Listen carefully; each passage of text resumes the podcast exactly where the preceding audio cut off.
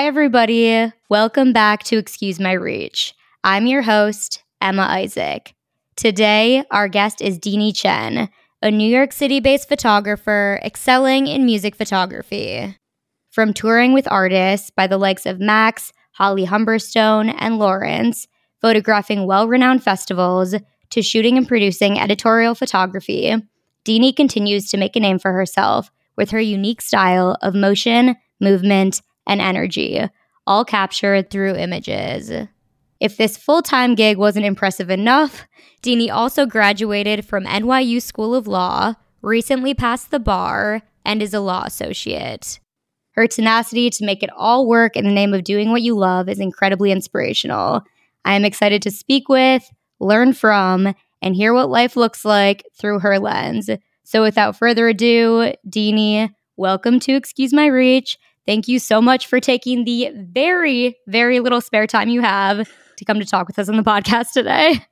Of course. Um, thank you so much for having me. I'm excited to catch up mostly. Like, this is going to be just like a nice little catch up session for us as well.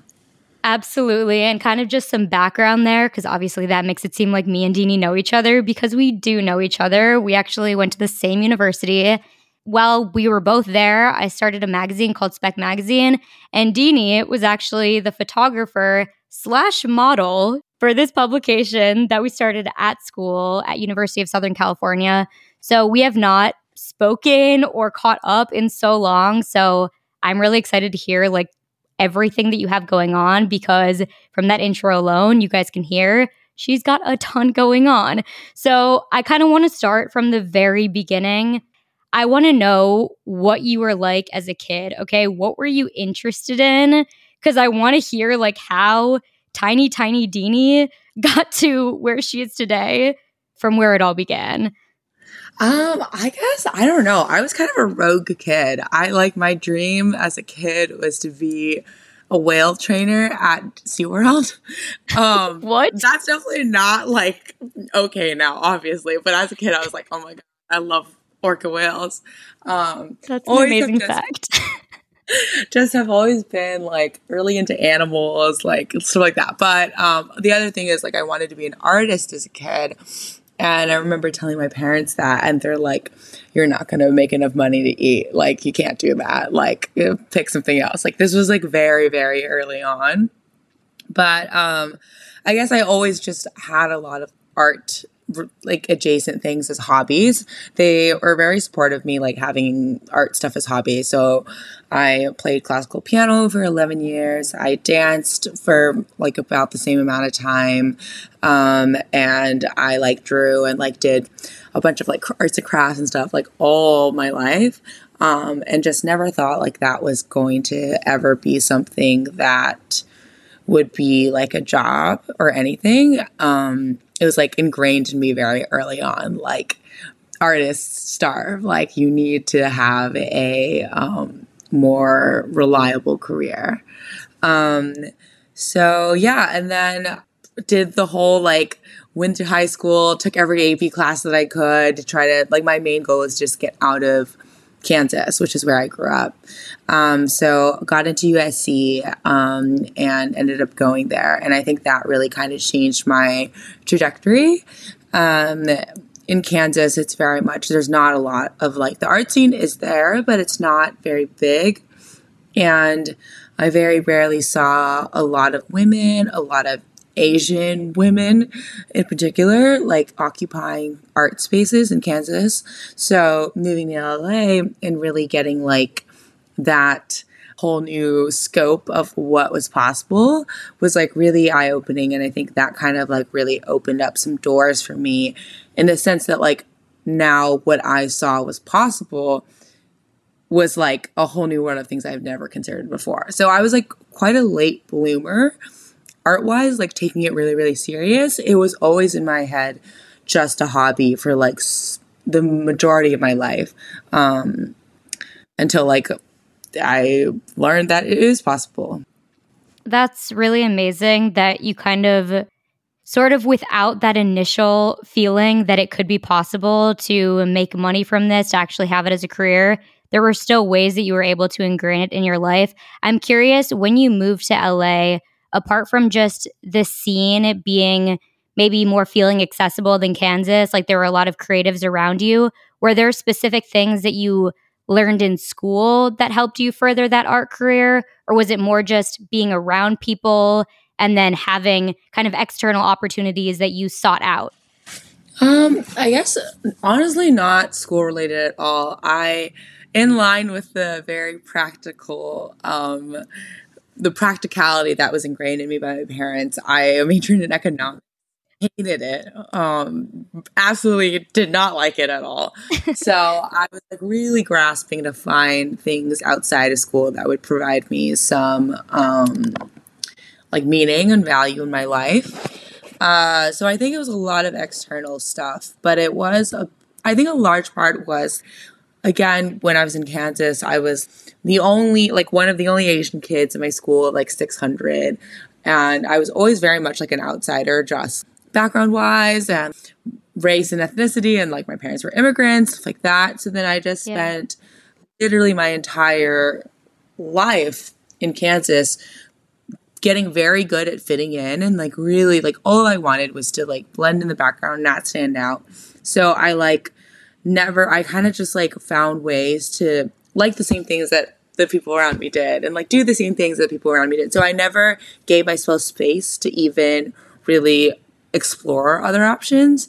And I think when I moved to LA, that level of always feeling like an outsider and so different definitely diminished a lot. I think it's always going to be a part of me. I'm always like a generally slightly uncomfortable person just because I'm just like, that's kind of how I was like grew up and that was just how I was for so long. Um, but I think in LA was like the first time I felt like okay, like it's cool. My base level self is okay. So now I can really explore and try to find who I am outside of just like what I look like on the outside. Um, so that I think that was like the biggest change in me where I was like, finally, I can have, I feel confident enough in who I am that I can now really try to find what makes me tick and what makes me um, happy um, instead of just trying to like do whatever was around me because it's very homogenous around me. Like, at, but at USC, everyone was interested in multiple things. Everyone's hustling. Everyone's like trying a bunch of different things. So it really was a great place for me to grow and explore.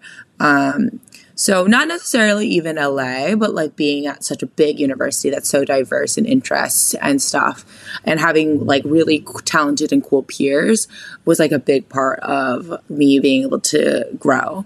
Um, yeah, not I probably didn't learn too much from economics trying to um, uh, do more photography or anything like that. But you know what? Learning from your environment is definitely just as important. And it's so interesting to hear you speak about how you felt like an outsider and then coming to LA because I distinctly remember meeting you and thinking like this girl knows who she is.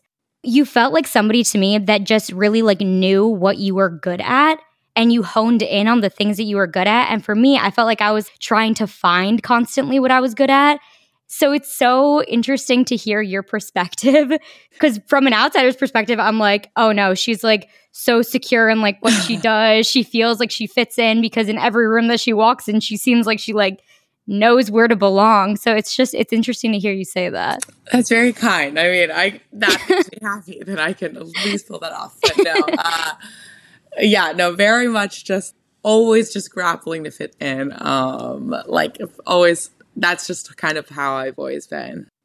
Cool. Well, I'm interested to know then going into photography, finding your niche in that space, did you start to feel like you were fitting in more to a community that you had like a lot of a like-mindedness to?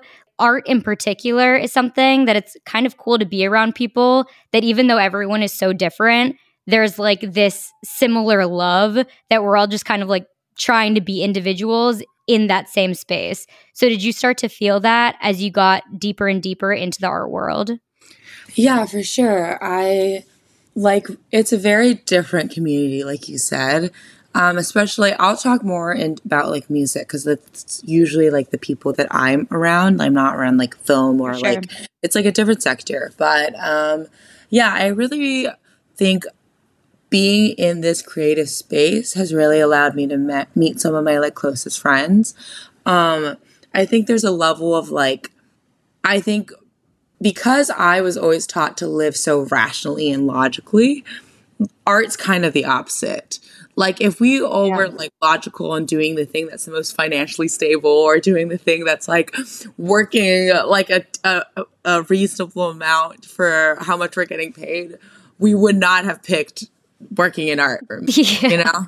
Like we like that's what be like working in music and like being on tour and stuff like that like make it so special to me because I'm surrounded by people who are like we just fucking love what we do. And we don't do it for like the glamour. God knows we don't do it for the money. Um and it's just like we just are here genuinely connected by this like shared love and interest of something with like the hope of like the lottery like literally like the lottery hitting us and like being able to be one of the like lucky people that gets to do it full time without like a worry that like you won't be able to pay rent. Um, so I think that level, it was just kind of a very different type of person. Um, a lot of my friends, I, even my both my roommates here are in New York are consultants. It's like a very different world that I'm that I'm in, and it's like both are extremely valid. One is like you have like these set set steps that you go to, and if you work hard at each step and you succeed, you'll get a job, you'll have a great life, and it's a lot of stability and there's a lot of value in that. Um, and on the other side, there's like all my art friends, and we're all just like spreading ourselves like everywhere, trying to like just make ends meet. Also, just like meet people and hang out. Like our whole social life and work and everything is just one big like one big community um and there's like the work life balance doesn't really exist for a lot of us. Um, so I think there's just like two different kind of worlds. And I loved being like, I have a lot of friends and a lot of people that are really important to me that are in like the more traditional route. And then I have my other friends and people I work with that are kind of like represent the other side of me. Uh, so it's really, I don't know, it's really special. I like really have found some of my closest friends since like doing photography. I think it's really cool too because you have a very unique perspective in that you have your foot in both worlds. And I think a lot of people, like, they don't understand. Well, one, maybe they understand it at a certain point in their life, but to understand it at the same point of your life is really, really interesting and probably incredibly hectic, which I want to get into all that. But what I really want to know from like a logistical standpoint, first off, maybe not even logistical. Let's talk first about just your passion and love for, for photography. What you talk about so adamantly is that you and the community that you're surrounded around, you guys do it not for the money, not for the stability, because you truly love it. So, where did that love come from and how did it manifest into where you are now?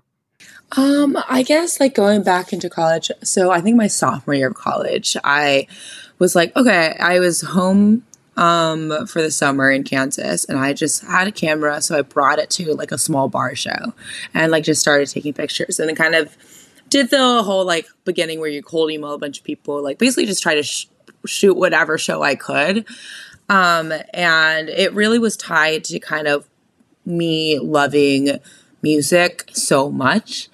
Um, I in high school, music was like oh yeah, like I would like like Justin Bieber in One Direction because like that's what everyone else talked about.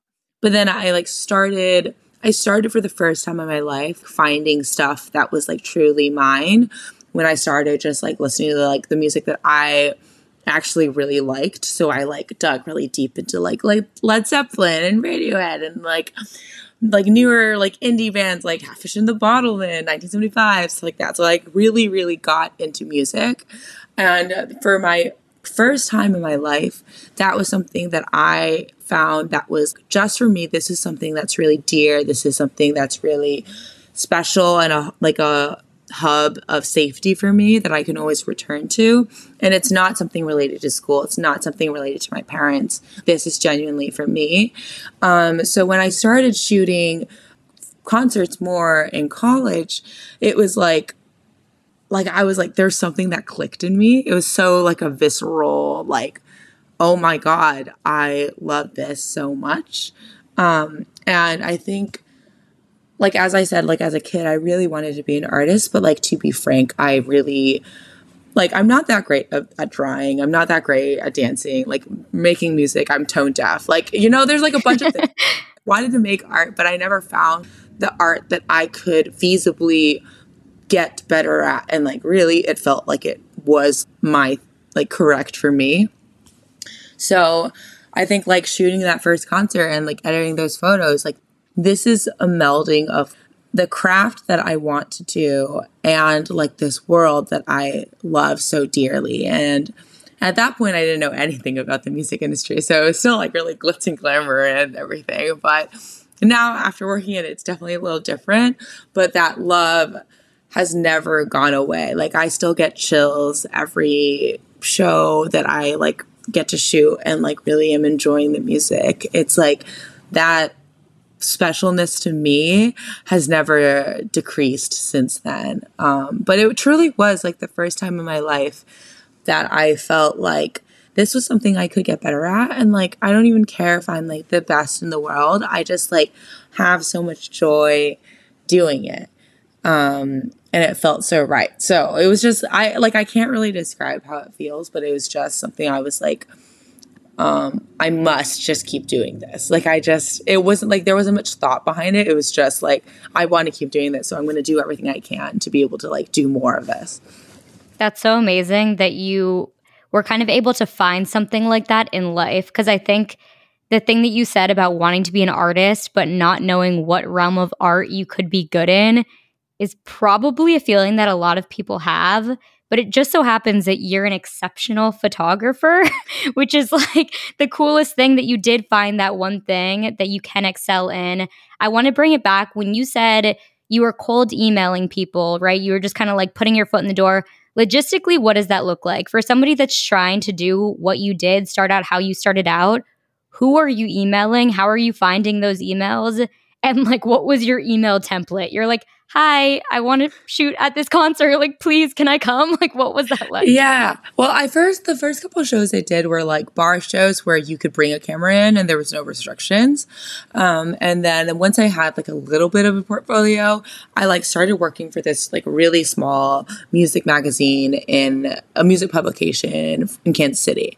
And so once that happened, I would just like, go to Facebook and like go online and find like this band's manager and like just like try my best and like send a bunch of emails to me like, hi, like my name is Deanie, like this is my work. Um, I would love to cover this show for blah blah blah. Um, and like just send like hun- like hundreds, probably I've probably sent out hundreds of those emails.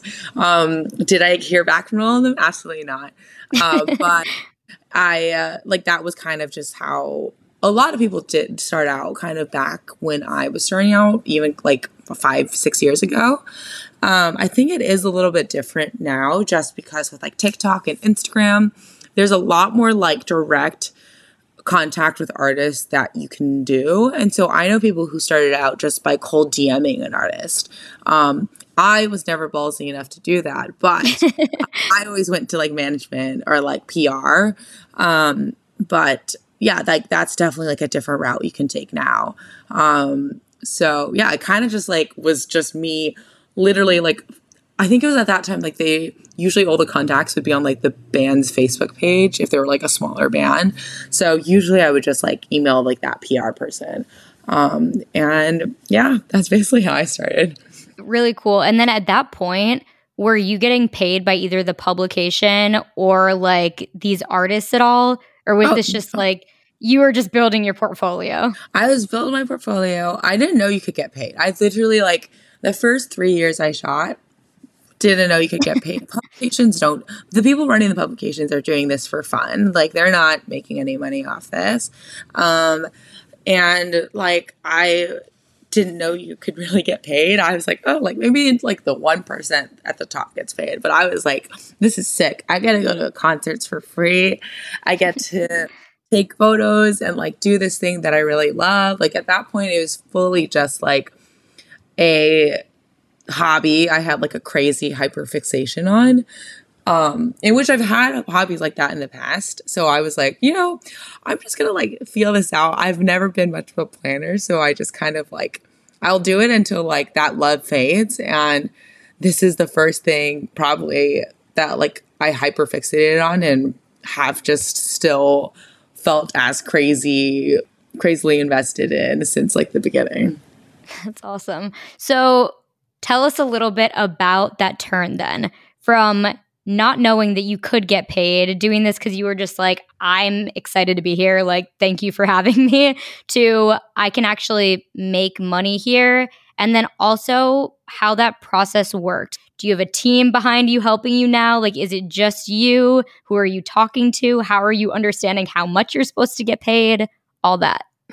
Um, it's just me. Um, it's, it is it is just me. So I am the one reading all the emails, doing all the socials, doing everything. Um, hopefully someday I'll have like someone who can just like do emails for me. That would be great. That would be the dream. um, but at this point, it's just me. Um, and I guess the transition happened really gradually. Um, it, I also like as like a preface and like background, I want to acknowledge that it was a immense source of privilege that I was able to do this while being in school because being in school was like not a fallback, but it was like something that I was doing as my full time thing that I wasn't worried about doing art and making money to like make pay rent or like mm-hmm. have a mm-hmm. job because I had like a whole other thing going at the same time. So this so I had the space to view photography as a hobby and to do things unpaid. Obviously, I was so poor. I like every I basically didn't spend money on anything and like the only thing I would spend money on was camera gear and like getting myself to venues. I remember one time I had a hundred dollars in my bank account and I was shooting Rolling Loud in the Bay Area and like literally was just scrounging money like to get it. Like I was like taking the Greyhound up and taking it back and I was like, I have a hundred dollars in my bank account right now. If anything goes wrong, like I won't have like I, don't know what to do. Um, so I've definitely like I, I never had like just money to like throw around, but I was able to like use whatever resources I had to kind of put all myself into this hobby. But I do think it's a luxury to be able to view art as a hobby. Um, it, once it becomes something that's like your sole source of income, or like even if you're doing it at school, um, getting grades on your art and stuff like that um, can really like take away a lot of that joy from making art. And I've just been very fortunate that I kind of had always had this situation. Um, and the way, I don't know, it just kind of, the transition from it being completely a hobby to something that I would get paid for maybe 30% of my gigs to like maybe 60% of my gigs um, was really gradual because it's just like I was shooting so many shows. Like I was shooting a couple shows a week and it's getting your name and face and work out there. Basically, it's just like you don't know who you're going to cross paths with, who's going to actually love your photos and see them and want to hire you. Um, so like once it got into a certain point where instead of me reaching out to shoot a show, it became people started reaching out to me to shoot a show. And usually when that happens is when you can start getting paid. Obviously there's times where it's like a very like starting out like an early brand new artist who didn't have much budget, like it would sometimes just be like a collaboration, just like something that like we did. But like it slowly became instead of like me finding shows I wanted to do or gigs I wanted would be people coming to me. And it, I think it's truly just a combination of me putting myself like working all the time and like you never know who's going to see your work. And lucky people like people I've been very fortunate of like seeing my work and like wanting to take a chance on me and hiring me like that's happened to me so many times. Um and yeah it's it was very like slow, like a slow transition to me. And again, back to that point of like, I was in no rush to make this a career because I never thought this was going to be a career, A. And B, I had like the backup of like majoring in economics at USC. So, um, it happened eventually where, um, I guess like by the end of college, I was mostly doing paid gigs, but that was like three or four, three years later after um, working like two or three concerts a week and like doing like portrait shoots on the side and editorial stuff. Um, so it just kind of like happened. I like don't, I can't really pinpoint exactly um, the path that I took. Um, but it is just once people know who you are, it makes it easier for um, you to get paid gigs. And once you have like the cosign of this artist being like, yeah, like I worked with her recommending me to another artist, then it's like much easier to get your foot in the door and you and it just like webs out after that. That's pretty incredible though that you have been able to build that network so organically. Like one I think that definitely speaks to your character because that means that if you were able to make a name for yourself here, right? You're able to expand, you're able to have people reach out to you. People are recommending you over and over again. And I'm wondering, aside from just showing up to these gigs, aside from just like being there always so that people do know your name and know of you and your work, are you utilizing social media in kind of a strategic way to get your work out there and to have it be seen more by artists? Or how are you utilizing that at all? Um, uh, to be frank, I'm honestly not that good at social media. Uh, I probably shouldn't say that for all the people who hire me for social media stuff. um, like for myself, I think I'm not very good. Like I have thought about doing more TikTok, which I know it's like a great tool. I just don't have. I honestly, I just don't have time. Don't yeah to use that as a tool. Um, but Instagram has always been like a really important part of uh, my career just because I've always been very like bullish about like posting. I'll basically like post every almost like in the beginning especially I would post every single gig like that I got like the day after. Like I would be very like disciplined in that. Not necessarily because I was like, oh, like this is gonna get like so many likes. At that point, I had like what, like 500 followers, you know. But mm-hmm. um, it was really just so that I could like, this is my body of work. If you come to my page, you can scroll through and like, I am busy. These are the things that I'm doing. This is work examples. Um, having a website is very important, I think, for people like when they're vetting people to just to like make you seem legit. But I honestly think like most of the people who hire me now, like just kind of can go, go through my Instagram and like see who I've worked with in the past and like see like the range of work that I do. Like I'll do video, I'll do touring, I'll do editorial. Like they can see like on a glance, um, like everything that I can offer as like someone to hire. And I think that's a really important skill. Um, and I guess I don't really I was never that strategic, but I do think like now thinking back, like it was very good that I was posting like very frequently. Like I was posting like once a day or once every other day. And something that I do like now that I've like done this for so long, I sometimes do feel the urge where like we're all perfectionists and like you only really want to post like your best, best, best work. Mm-hmm. Um and like if I did that, I would probably not honestly post as much as I do or did. Um, but I think being okay with stuff that isn't perfect being out there is also very important because not every gig is going to make you the best work of your life. Um, you can do your absolute best, and I can be proud of the work that I did, but I'm gonna have the favorite photos I've taken in the year, and like that's not gonna be every single gig I've done. Um, so I think being like softer on yourself and like being willing to like put yourself out there on social media is like a really like helpful thing in like using social media as like a tool. Um, obviously some people have like different ways and are also like very successful with it, but I found that like that really really helped me, especially in the um, earlier days when I started out. I love that you talk about perfectionism too, because it kind of makes me wonder as an artist and maybe more like when you started out a bit more, what the comparison game was for you. Did you kind of view yourself in a way like looking up to other photographers and being like, oh, I wish I could shoot like them? Or was it more like inspiration for you? Um, a lot of inspiration. I guess when I first started, it was really like learning all the technicals. Like this is the lenses that you need, and like your aperture has to be X Y. Like this is like the shutter speed that you have to use. Blah blah blah. Um, two people that I'm like now like real life friends or internet friends with. It's just crazy to me.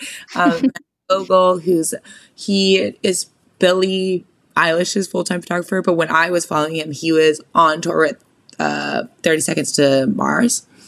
Um, mm-hmm. He and Todd Owyoung, who now is the staff photographer at the like the Jimmy Fallon show. Um, they're both like icons to me. Um, both of them published like blogs about like everything about like how to get into shows, how to like shoot shows, pit etiquette, like literally like being so open and sharing and anti gatekeepy with their knowledge. And they're legends. They've done this for like literally three times the amount of time that I've done this. um, so those are two people that I like really, really looked up to in the beginning um, because it was like something I was like, this is cool. Like they're, this is possible for them to be like really respected as artists and like trusted at that level to be doing like everything in the world that I thought was the coolest. Um, but I guess in the beginning, like it was a lot of actually photographers like kind of like my level like we were all starting out and it was just like making a lot of friends. Like we were all figuring it out together. So just like having a lot of friends in the and like playing being like oh like i really like like this coloring like i want to like try it like you or like blah blah blah. It was very very like uh like a tight and small community. And um yeah i mean obviously like there's always like the legends that I really looked up to and be like, oh, like I would love to do art like that someday and like a lot of sources of inspiration that are so diverse and like just so like I was like, wow, like they're like the concept photography can be it's like it can be very static, but it can also be like so emotive and there's so many ways to convey the show from like different perspectives.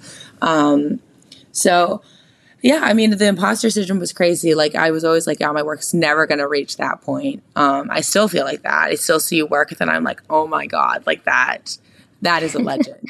that is so cool. Um, I don't even know how they did that. Um, but yeah, I guess in the beginning, it was just like, because I never like really, I wasn't thinking too strategically about anything during it was just like, oh yeah, like these are just really cool people I look up to, and like hopefully someday I can do art like that, or like, but it was just like a lot of learning and just like, I don't know, taking it day by day and like learning from each gig. Really cool. With that learning and kind of the ever changing nature of art, how have you seen your style change from where you started to where you are now? And do you see it kind of in a transition phase right now? Or more in like a I know what my I want my style to be right at this moment? Um no, I honestly have no fucking clue. Um, if you look at my work, like I've kept a lot of my work, old work. It's like I've gone through so many eras of like different styles, just depending on like who I'm feeling really inspired by at the moment, or like what like what I'm shooting at the moment. Um, I used to be like a lot more like bright and like like I like more like that traditional type of like when I was shooting a lot more like influencers and like I started out doing like a lot of work with like YouTubers and stuff like that. Um, so it used to be a lot more like bright and like the colors were like this specific way. But like I think I've moved towards finding more of like a style that's true to me, which is like a lot more like dark and a little bit more like edgy. Um, but I really have no idea. I feel like I'm in the transition stage. I've never been extremely sure of my art. I think I'm very, I'm absolutely always learning because I'm still not creating like the work that I think that I will be. I'm still, I'm not still not 100% happy with like where my skill is and my art is. And I think like that's a great way to view it. I don't think I'll ever reach that point. Um, I think honestly, when I started out, I felt more sure of like what I wanted, and now more I've shot and the longer I've been as a photographer, I've become less sure of what my style is and what I want, and less happy with the final product. That's the mark of a true artist, Deanie. I feel like that's like that's the standard. No one's really like no one's happy with exactly where it is. But I think that's great that it's still like a forever transition stage is probably better for your art anyway, you know, like being able to try new things and all of that. But I am interested because you talked about the imposter syndrome, not feeling like you're good enough or where you want to be or whatever it is. When you see your work on things like Pitchfork, for instance, like I follow you on Instagram, so I see a lot of your work. I see like where it goes out, I see the publications that pick it up, all that stuff one, I just kind of want to know logistically do the publications have to reach out to you to use your images, or is that through the artist? And then, two, what is that feeling like seeing a publication that is a music centric publication, one that you probably followed previous to ever getting into photography, seeing your work? Tell me, tell me what that feels like. Uh yeah, I mean logistically it's usually like if I'm work it if I'm working for whatever client like uh, like for example, like MSG, like they basically just keep that bank of photos and they can send it out to publications to use for press. And then for artists on the end, like they'll have that bank that I've worked with them and like they um, can send it out to publications. And usually it's like whatever contract I'm signing, like the rights have been passed along in that sense. Um, and I guess that's the feeling. Like it's still really surreal. Um, like what? Um, every time still really cool. Uh, yeah, I, I don't know. It's it's definitely like one of those things where like when it happens, I usually when it happens, I'm already so sleep deprived from like whatever show like like the boygenius gig that I just shot that like it went like went on a lot of sites. I was like I slaved up that whole night editing those pictures. So by the time things were coming out the next day, I was like like a little twitchy and just like, not really processing anything. Um, usually it takes me like a couple, honestly, like a couple weeks for me to like look back and be like, oh, like this happened. Um, it's still very surreal. It still doesn't feel comfortable. Uh, it's still just like, I don't know how I got here. I'm very, very, very lucky. Um, and You're also very, very, very talented. Let me just point that out. It's not just luck, you guys. We are very kind, but I mean, luck does play a big part of it. Um, so I will never like not recognize that. Um, but yeah, I still I'm very grateful for like everything, everybody who like decides to use my work and like gets out there. Like that's really cool. And like I'm honestly not precious about like people posting it and things getting posted everywhere. I'm like, as long as it's like getting used, like, and people are like seeing it, it's like out there, like that's so cool to me. Um, yeah. Okay, well, I want to talk about the sleep deprivation. I want to talk about the exhaustion. And where I want to start with that is I want to talk about festivals. Okay, because I know you have shot a lot of festivals. And like I said, I follow you on Instagram. So whenever you are shooting festivals, I see that you are just go, go, go, go, go all the time. What is that like? What is the festival scene like as a photographer? Where do you sleep? Do you sleep? Tell us about that. Um, it really depends. So if I'm working for like in house, we have like a trailer that we go back to and we edit between sets. So we'll all shoot a couple songs at this, dash back to the trailer, edit, upload, next set. Like it's kind of like this every day. I'm just going back and forth, back and forth. Um, when I'm working for an artist or multiple artists on a festival, then it's like a little bit different because I'm like there's I don't really have like a home base other than like maybe like the artist trailer or something like that.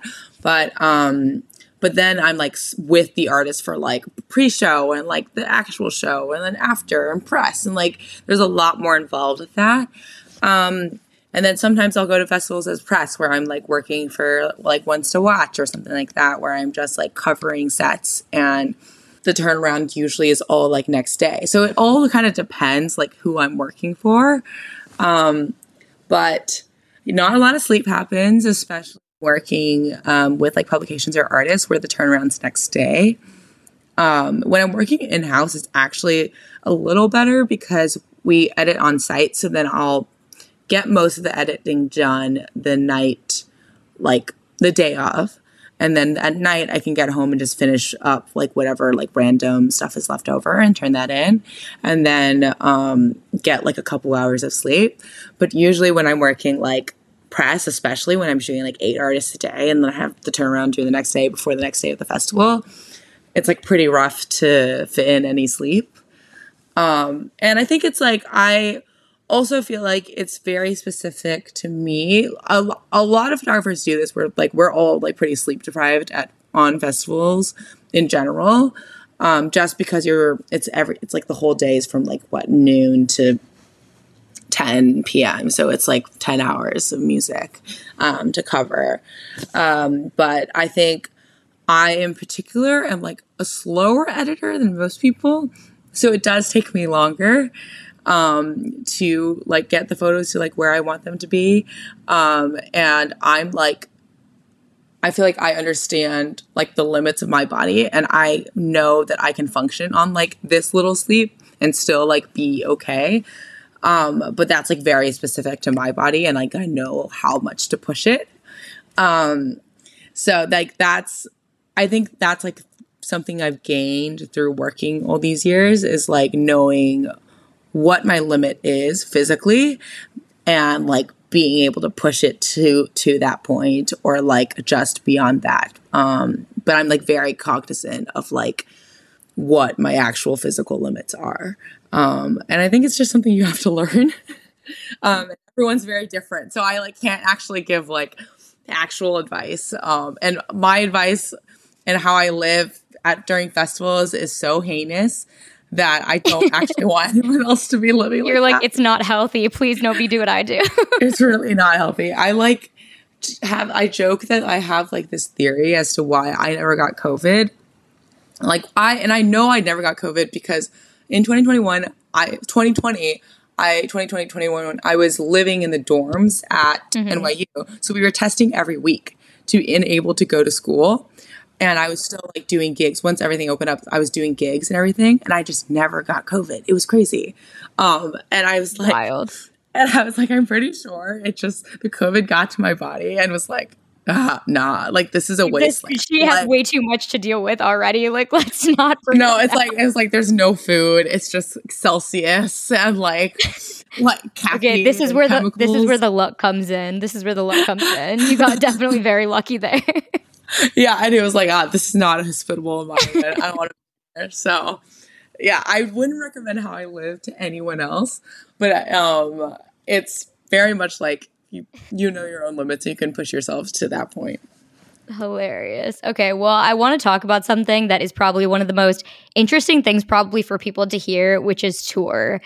Because, I mean, obviously, it's insanely cool that you've been able to have the opportunities that you've been able to have. Again, watching it from afar, it just seems like a whirlwind. And I want to know all about it. Okay, so you went on Max's Living Color tour, The mm-hmm. Girl in Red, Make It Go Quiet tour, Olivia Rodrigo, Sour tour, Against the Currents, the Nightmares and Daydreams tour.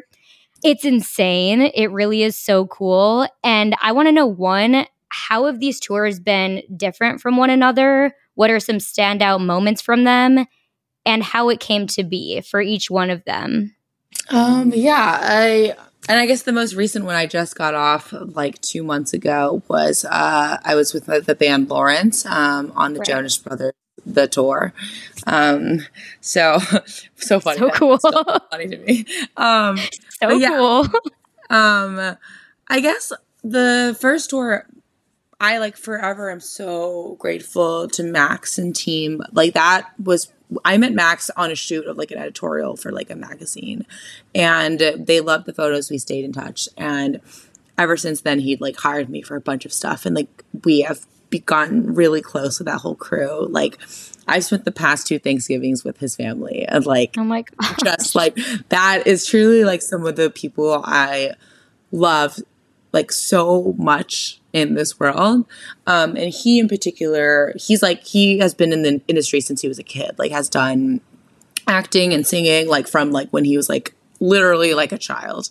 Um, so he's like seen a lot of the BS in the industry and like he's so like he's like a veteran in this world. So he, I think, is really able to like view at it in a view it in a very healthy way, and in that sense, also like find creatives that he believes in that are really early in their career and he like takes a chance on them. And i was one of those people that he like just like took a chance on. I was like yeah like want to come to sacramento for this like music video shoot that we're doing or like blah blah blah. Um, and when he asked me to go on tour like that was like the first tour i ever got asked to go on. And obviously like touring in itself is very like insular. So once you get on one tour, the crews and stuff, everything overlaps. It's much easier to get on other tours. Um, and especially touring is like, I'd say it's like basically like all these people are your family for this is like these are your roommates these are your travel companions and i think like you could be best friends with someone but you could live horribly together and you could travel horribly together those are like I think the highest tests of friendship. So true. um, and like that's literally what tour is. You're spending every single second. You have very little alone time. We're literally in bunks like above each other, like spending like every second with each other. So a big part of it beyond like being able to do good work is like being someone that they want to hang out with and like having and being someone who's like cool and like willing to help out and like like kind of like that type of person um, is very important to touring in general. Um, so i think like get that's why being asked to go on tour is so hard especially in the beginning if you don't know any artists personally, because a lot of artists will just bring like a friend on tour because that's so much more comfortable than like bringing like a random person that like they don't even know. Will they travel well together? Will they like live well together? You know, you're spending so much time with them. Um, so yeah, Max asked me to go on tour. It was supposed to start May 2020. Obviously, I graduated then, world shut down. I was devastated. I was like, this is a sign from the gods that like maybe this photography thing isn't for me.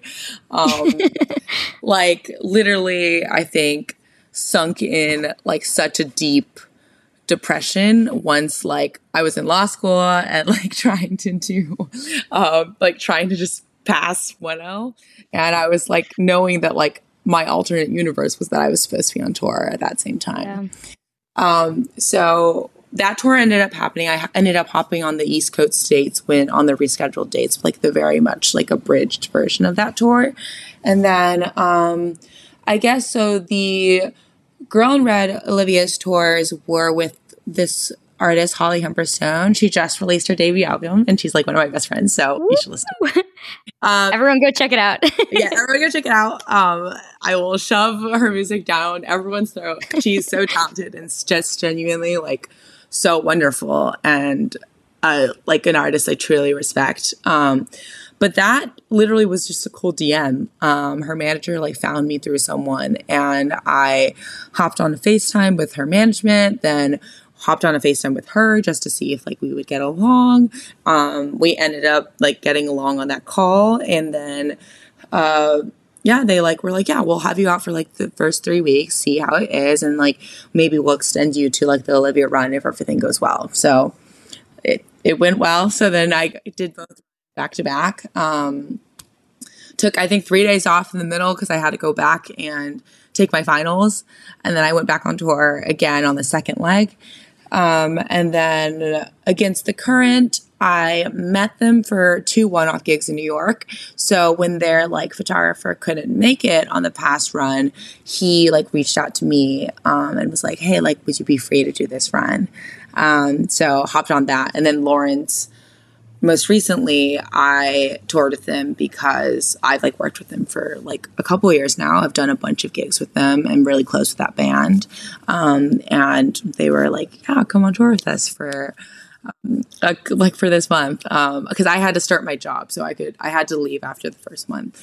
Um, but yeah, every tour has been really wonderful. I've been very lucky to have like very warm, kind chill people to tour with. Um, I think it's not always like that. I've heard horror stories from other photographers of tours that just aren't that aren't that way. Um, but I have been very lucky. Every touring group has definitely a different personality. Um, and it's fun to see like kind of like what it's like. Um, but yeah, I've been very lucky. Every every tour I've been on has been with some people that I am very fortunate to like call friends still, and like we talk all the time. And yeah, it's great. That's so incredible. And I know that every single one of these is so different. The people on each of them are so different. But what is kind of a general, very general day in the life like on tour? So I would say the photographer, videographer perspective is usually very different from everyone else. Um, it can be very isolating because your schedule is basically flipped from everyone else. Um, so we get to the venue, i.e., morning, load in happens and that's like the crew or whatever bands like helping in with load in and then they have blah blah blah probably like they're setting up we go to the green room sound check happens then there's like that break between sound check and like the actual gig like there's like probably like dinner or something that's happened that maybe some portraits like on my end um, show happens then they load like whoever's loading out loads out and then like that's kind of where my night begins it's like after everything's done, then it's kind of like my time to sit down with my scanner, scanning Polaroids or like editing pictures, like doing, I don't know, TikToks, contents, whatever I need to be doing that day. Um, and kind of rinse and repeat. That's kind of like my daily schedule. Um, I can usually, on tour, I usually sleep in quite like a bit more because I'm not really useful until like the later afternoon. Um, and yeah, that's kind of just like whatever my schedule is, or like if I'm helping with like posting or like doing whatever in the morning, like sometimes I'll get up early in the morning to help with whatever needs to be done. Um, but yeah, that's kind of like my daily life. It's just you get to the venue. I don't know if you'll see the city. You do your work, you get back on the bus, and off the next city. Go, go, go. Okay, so we do have to talk about the fact that while you're on tour, like you mentioned, you are still in law school at this time, right? So, one, tell us you mentioned, okay, NYU, you went to NYU Law School. Congratulations that you're like Thank done you. now, at least with that part of the, yeah. of the process. But tell me what that's like because we talked about you have a very unique perspective that I don't think a lot of concert photographers are simultaneously in law school. Could be wrong. I have no idea. But it seems like that's a really hectic lifestyle. How are you able to make the time? And you said you're not a huge planner, but how are you kind of scheduling things in so that you can manage both and make it so that you can graduate, pass the bar, get a job in law. Like these are incredible accomplishments. How do you do uh, oh, oh, thank you. uh, it's almost like a whirlwind. Like I don't feel like I'm just, it's, like, it's just it's just happening. Like I don't really like it's still very crazy to me. Um, yeah, the, it was crazy. I was talking to the band, the Lawrence band, right before I went on that tour recently, and I was like, "This is the first time in my life I'm going to work as a photographer, content person, whatever, full time. Like I this is the first time I'm not writing essays in the middle of the night. I'm not like studying. I'm not like I don't have school that I have to do, um, which was amazing. It was such a cool experience. I feel like I actually got some sleep this run, uh, which was amazing, um, and not feeling like I'm being pulled two different ways. Um, but yeah, I guess doing like music or music photography locally or touring, um, it it does work like timing wise better than you would think because I was just very conscious that all the classes that I would book, like b- classes for school that I would take, would be earlier in the day so that I would be done by early afternoon most days. Um, and then obviously, like I was working heavily in live music. Um, so any live gig isn't going to start till like 8 p.m. So um, then it like the timing wise it actually works pretty well um just definitely ends up burning the candle at both ends a little bit um because i'll have a gig from like what 8 to 10 get home edit from like i don't know eat dinner edit from like 11 to like 3 and then like hopefully be done by then if not i'll sleep till like seven, edit in the morning before send it out, and then go to class. Like that was kind of like my daily work. Um, I was a big fan of the midday nap. I get home from class and like take a nap from like three to five. Like that was my that was my bread and butter. That kept me alive. um, uh, and then on tour, I, I think the roughest part was I there was a portion where I was in the West Coast and I because I scheduled all my classes for 8:30 a.m. in New York, I was all the classes I was going to was at 5:30 in the morning. Um, so I would like finish a gig at I don't know 11, get up in the morning to do my lectures, um, like three or four hours of lecture, finish that lecture. People probably weren't usually awake until like 11, so I could probably edit in the morning after lecture slash during lecture.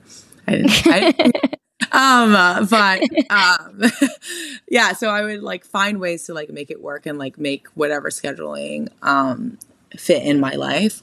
Um, and I, yeah, I'm saying I'm not much of a planner, but I know, I think I've like gotten to the point where I'm very good at time blocking out my time. So I'll know I have like the hard things I have to do. So I have class today. I have a test today. I have this essay due today. That's on my calendar. I have a gig today. I have to be here at time. That will be on my calendar. Everything else is like really being flexible in your life. Um, I don't really schedule anything else. Like if I have social plans for the weekend, like that's always like a soft hold because I never know what gig is going to come up or like what other commitment that's going to come up. And I think that's probably one of the rougher things about like this life is not necessarily like, fitting everything in because I've done it for so long that I'm like, I know like what I can do and what the bandwidth I have is, but it is just accepting that nothing else in my life is concrete. So like I can't I haven't been able to plan a vacation or anything for so long because I just don't have time and I like never know like oh like if this gig comes up like I can't. I would much rather do that gig than like go on this vacation.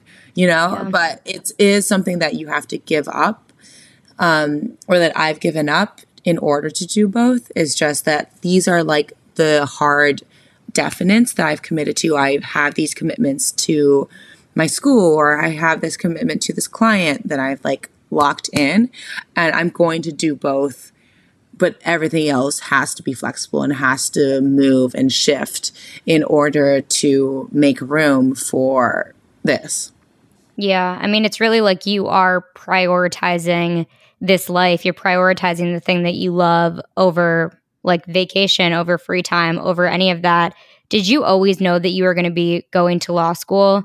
Like, was this like a non negotiable for you? Or was it that when that max tour didn't end up happening when it was initially supposed to, that's when you were like, okay, I, I'm just going to go into law? Yeah, I mean, I was one of those kids where my parents were like, yeah, the things you can do doctor, lawyer, accountant. yeah. As comp sci, blah blah blah. Um, and I like for a while thought I was gonna be a pharmacist. I because I was like I like chemistry. Okay. But then I took AP Chem in high school and I was horrible at it. I was like, oh no, I cannot do it.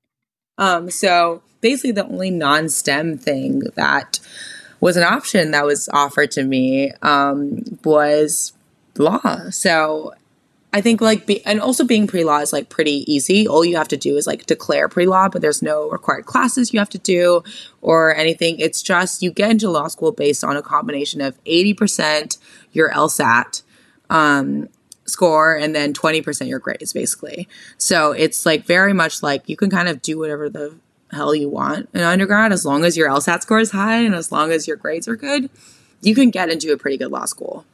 Um, so like that was just kind of like always like a higher plan that I like knew like this was an option. Like I like took the LSAT, like I had everything prepped to go to law school by the junior um college, but I was like as a side quest and like very like not to my parents' knowledge, I was like, no, I really wanted to make this photography thing like maybe a career. Like if I can, like why not take this chance? Um so when I had gotten into law schools like early. I'd gone into law school and heard about tour around the same time. So I was like, like this is a crossroads I've come up to. Um, so I had a compromise with my parents, and I was like, you know, I'm gonna try out this tour thing. I'm gonna work at a coffee shop or something during the day. Like I'll make things work. I don't. I want to be financially independent. Like I can make this work, but just like let me try. Like this is such a small portion of like photographers or music photographers that ever get to do this. Um, and I like this is my dream. Like I really want to try it. So when the pandemic happened, and obviously like that was no longer a possibility, um, my parents were like, like, what are you gonna do? Like I didn't have a job. Like I could have done like consulting or something, or like got like just a job, but like that was it was so late in the game. It was like March twenty twenty. You know, was like mm-hmm. all jobs that I was like possibly qualified for as an economics. I added a double major in communications later on. We're probably not hiring or like it was like pretty bleak because of pandemic and everyone was like really yeah struggling. So the best thing that I could do is I took back my deferral and like just didn't waste that year. My parents were like, just don't waste that year, like go to law school. Um, so went to law school. I fully was planning on like taking a leave after the first year. Um, but it just the way the pandemic like timed out and the way law school is is like after the first year it's really hard to take time off because of how like hiring works and how like all like all the classes and everything like works out so um just found then i just ended up finding a way to like do both um, while i was in law school um, they literally tell you you're not allowed to have a job um, when you're, you're supposed to have a job in law school because it's supposed to be a full-time job um, you showed them. I yeah, I showed them. um, it was nice to have honestly like a little bit of extra income coming in when I was like going to a very very expensive school. Like I was on scholarship, but still there's a lot of expenses on top of that. Um, and yeah, I found ways to make it work. Um, I think the first year, the first year I 2020 was still like all lockdown, so I didn't really get to start getting gigs till later on from then. Um, so 1L, I actually didn't work very much at all, which I think helped me get through 1L, which is notoriously really difficult. But yeah, 3L are like a little bit better. So I was able to kind of find more balance there. When you, I guess, decided to go to NYU, like I don't know what other schools you applied to, if you applied to any other ones, but did you do that specifically so that you would be in New York? And do you feel like as a photographer, it's more impactful for you to be there? Yeah, I knew. So I knew I loved New York. I was a marketing intern like in 2019 at Ralph Lauren in New York. So I like spent a summer in New York. Loved it. Like really, really loved the city. So I was like, if I'm gonna move, if I'm gonna go to law school, I'm gonna go to a cool city. Like I'm like I basically college to like move to LA, you know? Yeah. So I was like, I'm gonna do this again and go to um go to a big city because I was like, if I'm not going to be able to do photography full time, I might as well be around things that make me less miserable and have the opportunity to be around music. Um, and I was really torn. I was between like UCLA, USC law, and like staying in LA and like staying where all my previous clientele were. Like, I, this is like my network was in LA. I didn't know anyone in music prior to starting my job, starting photography. So I was like, like shit. If I move to New York, will I even get work after? Like I was like, I don't know, but it is like a better, it is a higher chance just because it is another big city. Um, so when I was planning on deferring, I actually had committed to Columbia Law and because they actually have a policy where you can defer your first year and they'll defer your scholarship. But no other school that i was like considering at that time like did that. But once i found out i wasn't deferring i was like i don't want to be in upstate like up like upper west side new york. I was like i'm going to go to nyu which is like downtown and close to everything. And it was the better law school so my parents were like for it compared to like us UCLA. So they were like, go, just go do that. Um, so it was like a really good compromise for us. But I remember moving to New York and being like, this is probably like the end of my photography career because I don't, I will no longer have the same bandwidth to hustle like I did when I started out in LA. and I like just didn't know anyone. Um, and I was like, okay, I'm like, I'm sure I can still do it as a hobby here and there, but it probably like I'll have to start from scratch essentially. Um, but I think, yeah, I was like still like I needed to be just in a big city. I knew I needed to be in like a major music hub um, for me to stay sane. So whether or not that affected how much work I was getting, like I knew it would had to be New York or LA.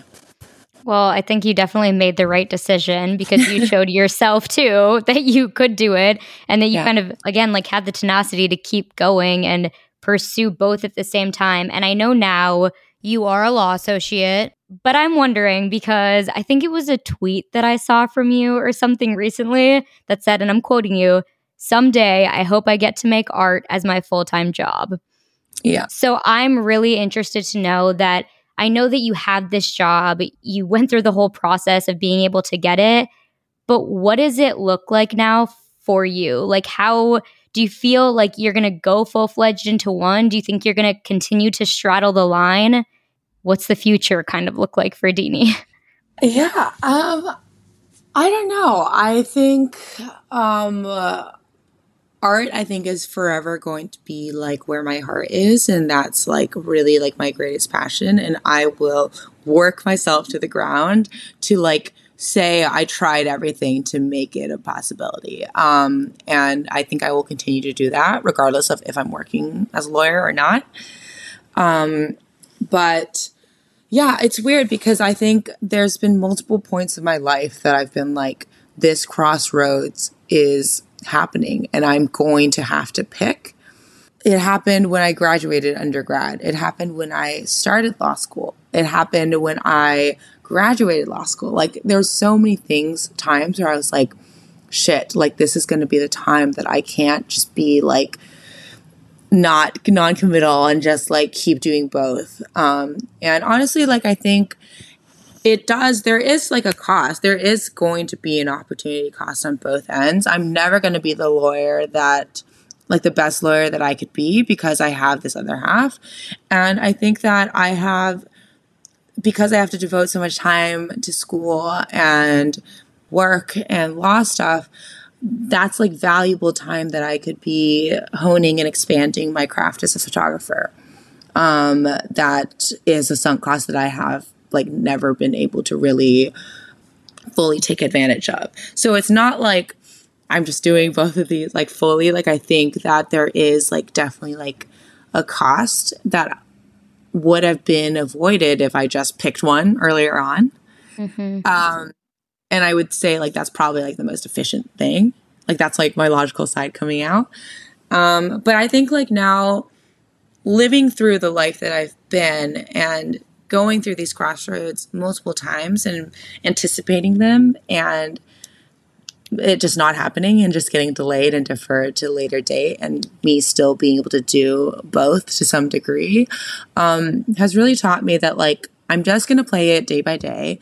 Um, when that hard crossroads happens and it probably will be soon it probably like frankly will be soon when my work as a associate at this law firm picks up it's it's gonna be like crazy hours every week and like yeah. that's something that i'm very cognizant of. Like that's like 90 100 hour weeks are like very normal.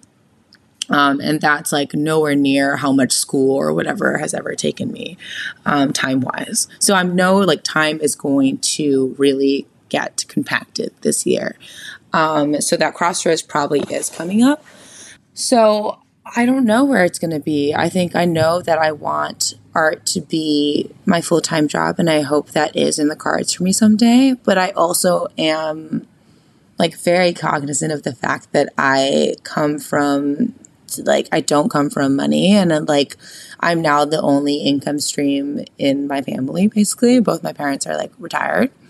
Um, my dad literally waited for me to graduate so he could retire, so he like mm. didn't about me. So, um, my parents are like very, very, very important to me. And I want to be someone like not only if I did art as a living and I could do it now, I think, like really, and maybe pick up like a side job and just do this. I could support myself, but if something goes wrong or like something my family needs money, I don't think I would be able to like step up and be that person. And like that's something that's really important to me. And that also on top of like I have some loans that I'm trying to pay off this year, um, left over from law school. And I want to be able to do that with this law job as like that a lot of people take jobs like these just so that it can you can just like quickly pay off those loans. So I want to be like start my art career when or if it happens fully like debt free and with like a level of comfort that if some like I can be that fallback for my parents in which like they've been for me this long in my life even though like maybe I didn't want to go to law school. I didn't really want to like study economics in college, but like I did those things and my parents like pushed me to do those things so that they would have peace of mind that I would be self sufficient and like independent um, on my own. So, like, I do think I owe it to them to find a way to like make them not worry about me. Um, if it was just me, yeah, I don't care if I'm a starving artist. Like, I would probably figure it out. And I have a lot of friends who like are so much braver than me and like have fully committed to the art thing. And I have so much respect for them. Um, but I just feel like that fallback, like having a cushion and having some level of like security, not just for me, but like as an only child to my parents is like very important. And that's like not talked about as much and um like being art artist and like because we just it's like very visceral. We just want to do it all time. But like there is just like real reality and like real life that you have to take into account sometimes. Yeah, I love so much that you're speaking about this. And I think that it doesn't necessarily have to do with bravery of the sense of just like taking the leap to fully commit to the art career. I think that what you're saying about supporting your parents, being the only child, having them just have retired, you having student loans, like all these things are very real things that you're absolutely correct.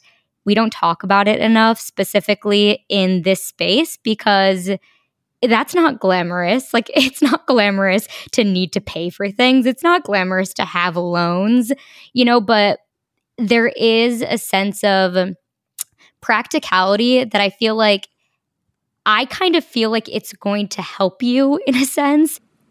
Do you think that photography is just a young person's game? And I ask that because I think there are many mediums of art that distinctly are. And I don't know that photography is. I understand that maybe it's like you need to continue to build momentum so that you can continue to work on your craft, continue to have, you know, more contacts in the industry, things like that.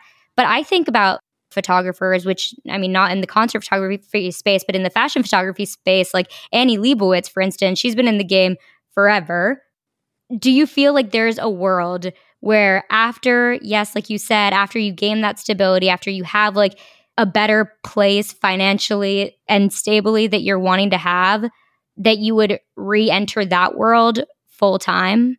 Yeah, I mean, I hope it's sooner rather than later. Yeah. Um, I don't think photography is a young person's game. Um, but I do think that there's twofold, like two elements of this. Touring is not a young person's game because a lot of people are a lot older than me that tour.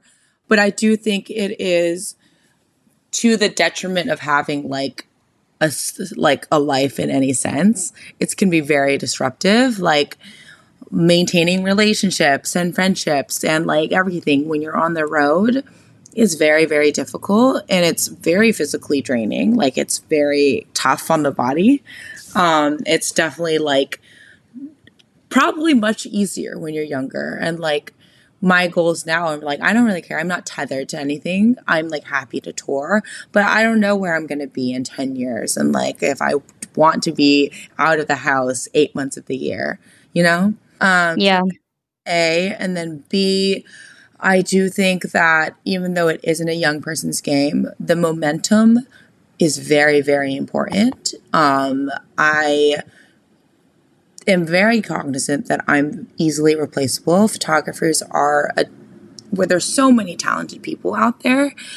And the second I start slowing down, and I'm just no longer top of mind for people for when they're thinking of people to hire, uh, it's going to be harder to get jobs. So it's like once you, I think that's why there is pressure in this world to just like keep working all the time because the second you slow down and people like start forgetting about you because there's other talented people that are also there, it's going to be harder to get jobs. And it's like a very momentum based career. And it's like taking advantage of that momentum is like very important. And I think even if you slow down for a little bit and try to pick it back up, then there's still like the hurdle of trying to build that momentum again. And it just seems like wasted time.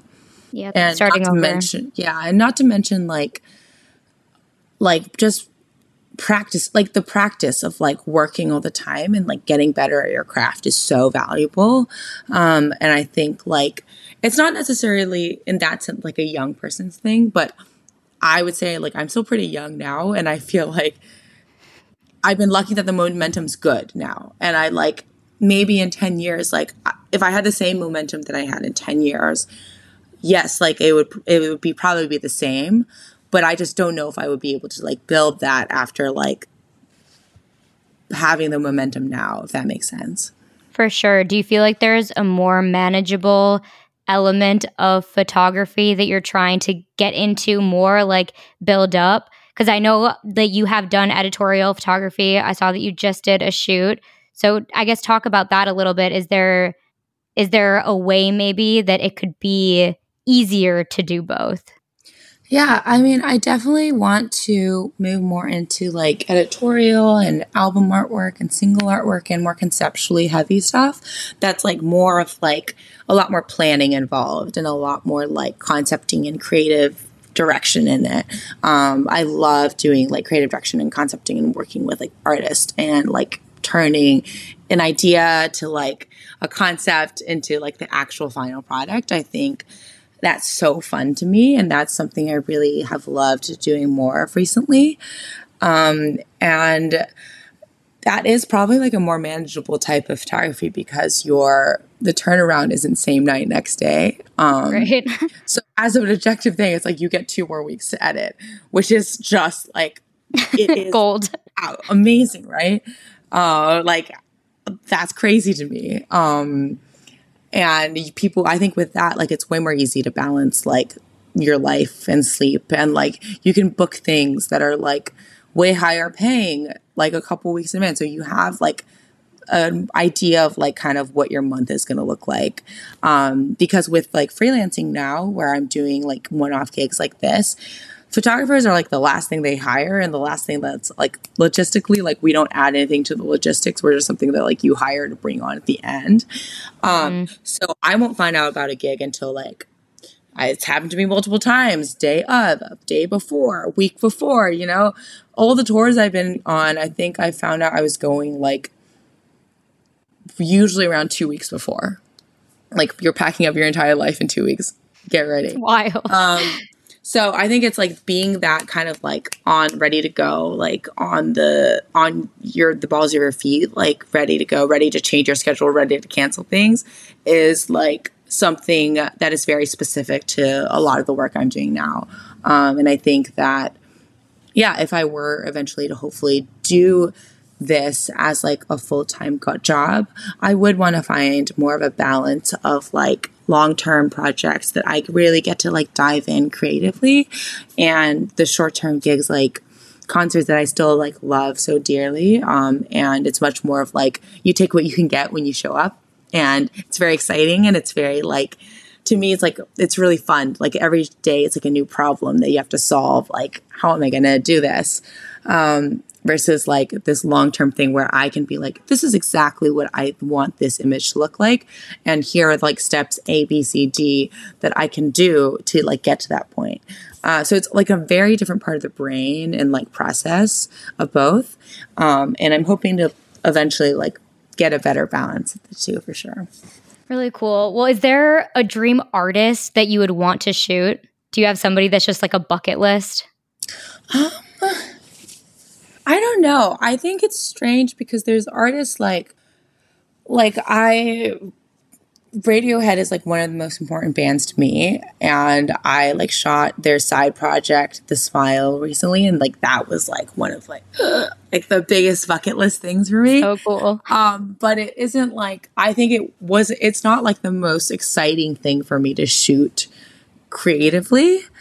Um, so I like I love shooting more of like a glitzy like pop act or like a more like high energy like grunge like you know I like I like shooting a lot of different things that not necessarily were like artists that like changed my life, but like I really respect as like artists and performers and talents.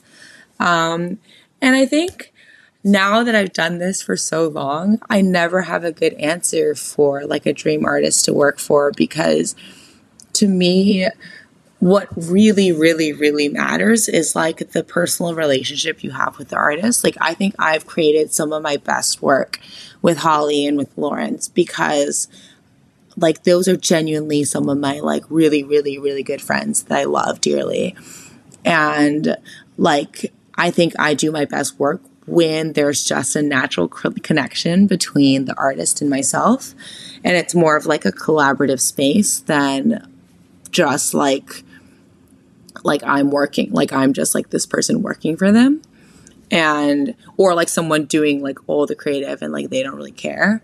So I think like eventually, like my dream is to just have like an artist that I could work with like basically full time and work with them like as like a collaboration and just like be really good friends and really respect each other as creatives and see eye to eye like aesthetically and like that be my like job and like that be the person I'd be working with mostly. Cause I like, it doesn't matter like if this person's really famous or if this person's really iconic, if you don't get along with them, yeah, probably just not going to be that special.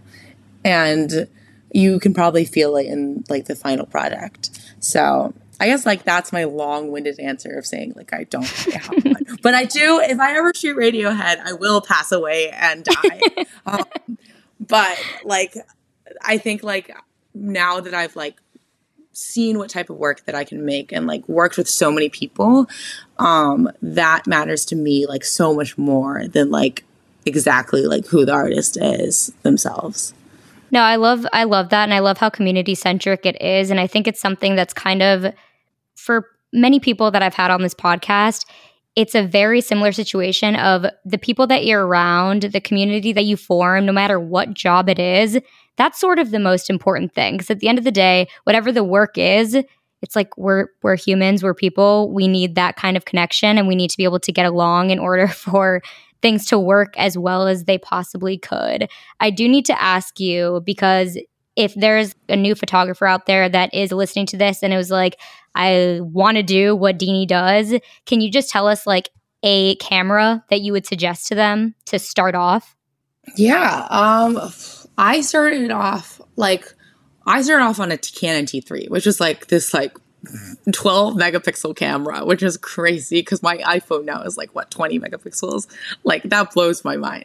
Um, but the first like camera upgrade that I was like very um like purposeful like I did a bunch of research and like really like picked a camera that's good for live stuff and like good for video and good for kind of all things was the Sony A6000 which I think honestly is discontinued now. But it's like a very solid like uh like crop sensor like it's like it was like $500 when i bought it. It was like very okay. like reasonable. Like you can save up and you can get like a pretty good camera. Um you can get probably just look up like cameras that are similar to that and like that will definitely like get you kind of in that ballpark. And if you're willing to spend like a little bit more money one the second body that i've used for years now is the sony a7 III um, and that's a full frame. It's a little bit more money but it is like a full frame and then you will have all like the gear for like your future upgrades. Um, but both those cameras have been like I used the A6000 for like the first couple years that I was shooting, like that $500 camera, like a $200 lens, and I shot like basically everything on that in the beginning. Um, it's very possible to just use. There's the technology's gotten better now. Honestly, you probably get a way better camera for like cheap, cheaper or the same price now. Um, but yeah, something in that ballpark, if you just want to dip your toe in, I think is a really solid choice. Okay, perfect. And one other thing that I just want to ask because you have been doing this for a while, like you are ingrained in this industry, what is something that you feel like one needs to change a little bit, whether that be like representation, re- whether that be, you know, like helping lift each other up in certain ways, whatever it may be, something that needs to change. And then also something that you think that this industry is doing so right that other industries can maybe take from. Hmm.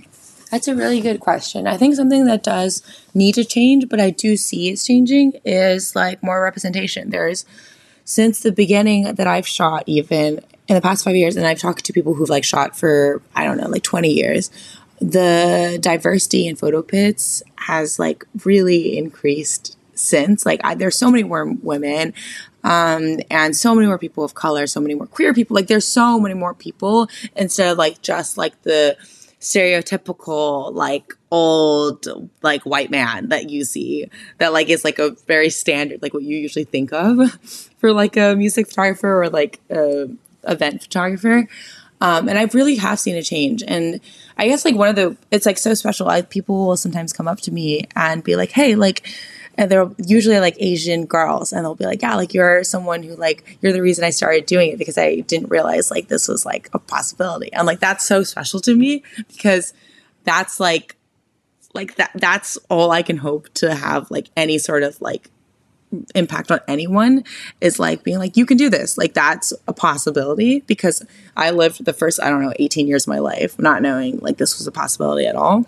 Yeah so i think that is something that does need to change and i think that's something else that needs to change in line with that is not only at the ground level we need to have more people like diverse people with different backgrounds and like more of a sensitivity to people of like like like everyone instead of like these people who have been in positions of power in these like labels and management for like decades and decades and have kind of just like been functioning in a way that's like in their ways and it was successful maybe 50 years ago but the scope is very very different now and i think that like that needs to change where we need more people more women, more people of color, more queer people um, in positions of power because that is really how things are going to change. Um, being on the ground level is great and that is great in actually having like a snowball effect. But in order for things to actually change at a greater scope, I think the positions of power uh, need to like be more diverse. And I think that's happening. I think something that I'm really excited about is I think a lot of my like friends that I've made through these years are now like I see them moving up in like their respective roles and it's very exciting to me because I'm like in whatever how many years things when changeover is happening like these are people that I know are really good people outside of being really talented like in these roles that are going to open more doors and be more welcoming to people um and I think that's something that's like really, really special and something I am hopeful of, uh, which is great. Um, and then I guess something that I think that the music industry does well. This is like a nuanced take, but I've I've worked in fashion a little bit. I've had some like intermingling with like I haven't done much like in like the film space, um, but something I've always really loved about music um, that is both to its detriment and to its like benefit is like how scrappy it is.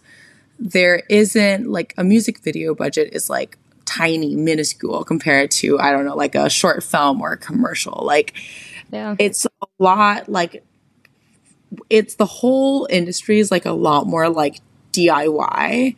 Um, and it's not like fashion photography where you have to assist under like this person for X amount of years to be able to move next step. Like the like the structures of how to like move up in music are like way more of a mess and like you can like you there's so many ways to be successful and to like have a career and there's not it's not like this locksteps way that a lot of times I think like film and fashion can be because there's so many more rules and so many more like uh, this fashion photographer, like Annie Leibovitz, as, as you mentioned earlier, like she will forever like just be, she's like the Vogue photographer, you know, and like that's yeah, like that's set, and like in order to get to that point, you have to like do X amount of steps.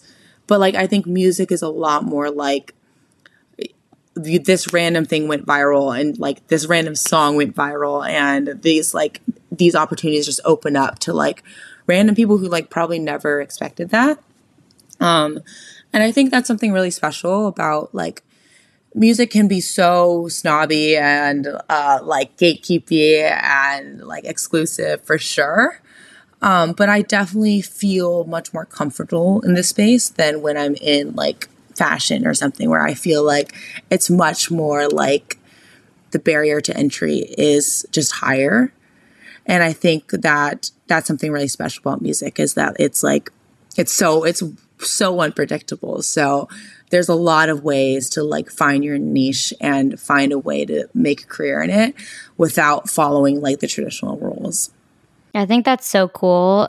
And it's such an interesting perspective because I think it's so true that that unpredictability makes it so that that element of this industry is a little bit less limiting for mm-hmm. certain people in that way. So that's really really cool. Okay, well I just have two more quick questions for you thank you for you know taking so much time to be able to speak with us because this is gold knowledge Deanie. like seriously you're gonna hear this back and you're gonna be like wow i know sorry i'm also like so rambly. I'm like no no my, you're not at all. my adhd brain just like hops places. Like sometimes i'll get a question and i'll like yeah. i absolutely love it because it allows us to hear certain things that like i wouldn't even think to ask you know? Like it gives it gives multiple different perspectives. So I'm really grateful for it all. But I want to know what is something that no matter how successful you become, whether that be in photography, whether that be in law, whether that be in any other element of your life, what is something that you really hope that you hold on to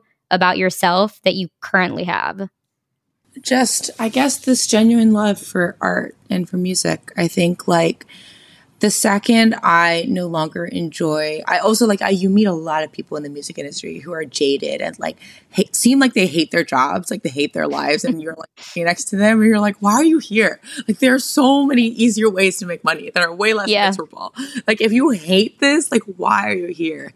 Um, and I think that's something that I really, really hope that I will always have. Um, I'm just still like every gig I do, I like just genuinely love so much, and I love the people that I'm friends with, and I love like the community I've like had um, through this, and I think that's something I like forever like want to hold on to, regardless of like where I am in my life and where I am in my career, because in the end, none of it fucking matters. Like I don't know if my stuff is on Pitchfork for one day. Like that's really fucking cool for me at the moment. But like what's going to matter in, I don't know, 10, 20 years is like whether I still love making art and I have people around me that I love that also like do the same and I'm inspired by them. That's really awesome. And if you ever find yourself 10 years, 20 years, 50 years down the line, rethinking it all, make sure to listen back to this episode and hear yourself say that you want to still love it. Cause I think it's important to just like mark ourselves where we are now and remember how important things are to us in this very moment before things mm-hmm. like blow up to as amazingly successful as they could be, which I'm really confident that you're going to be huge. Like you're already huge to me. So it's really, Very really kind. cool. okay, well, one final question for you. You may not have the answer to this. Not sure. Some people do, some people don't. But do you have a quote that you live by? Oh no. Oh my gosh, no. I wish I wish I was one of those people that was like really deep and like had profound views on life.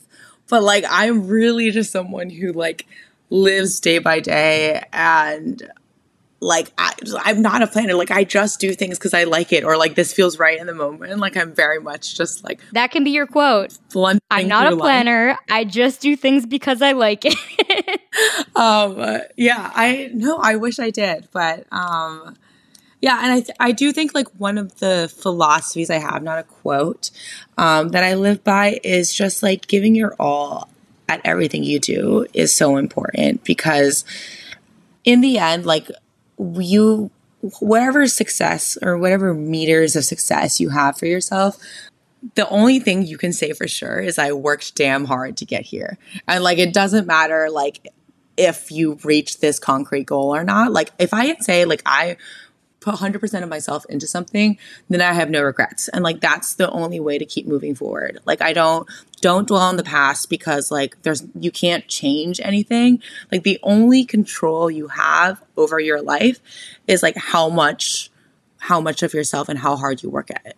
And like that's like something that I've just always like lived by. That's something like that my I've learned from my parents is just like you can work hard. Like that's the only thing. You can't you can't control who you're going to run into or who you're going to like uh, who's going to hire you who's going to take a chance on you. There's so much that's up to luck and up to like circumstance but working hard is something that like always will speak for itself. Well i can just tell all of you from again following your journey from afar that is one thing that i am so sure of about you is that you truly like it inspires me when I see work that you're putting out, when I see how much you're hustling, the multiple things that you're doing at once. You're always working hard. And we all know that luck plays a portion of things in. But just like you said, you need to work hard to at least get anywhere in life, whether that be the metric of success that you think or not. It's just, it's incredible what you've done. So thank you for sharing this journey with us. It's really important, I think, for people to just hear that you know it's it's not easy but it's possible and you are quite literally living proof of that. So thank you Deanie. Well, thank you very much. And i think back i guess just back to your earlier point about like you being lost and like not knowing what you want to do like i still feel lost. Like i still don't know what i'm doing. Like i still like tomorrow could be a lawyer full time and like could just quit like or i'll you know maybe i'll just like love law you know? I never i yeah. really don't know where my life is going to be. So i think like just the only thing I can use as like my guiding like source is just like going with your gut and just doing what you love and spending time with people that you love. Absolutely. I love the quote that's like, don't follow me, I'm lost too. it's like that's literally me. Like, that's so me. it's, because it's like that is it. It's like I think we're all a little bit lost, but in some ways we're still all following each other, and but like nobody knows what's going on ever. So I don't know, but it's it's comforting to know that even somebody that I deem as successful as you can feel a little bit like that too. So thanks for being in it with me. can you tell everybody, please, Deanie, before we sign off here, where they can find you, where they can see your work, where they can follow your journey? Um, yeah, I am pretty pretty easy. Just Deanie Chen um, across all socials, um, and my website's deaniechen.com. So very easy. It's a really cool website, you guys. I've spent a lot of time browsing it. Just like I love it. So definitely check it out. Thank you so much, Deanie. Really, this has meant so much for you to take the time. Like I said, the very little time that you have. So thank you, thank you, thank you. This was lovely. Thank you so much for having me. Thank you all for listening to Excuse My Reach. Quick housekeeping update that this is actually our final episode of season one.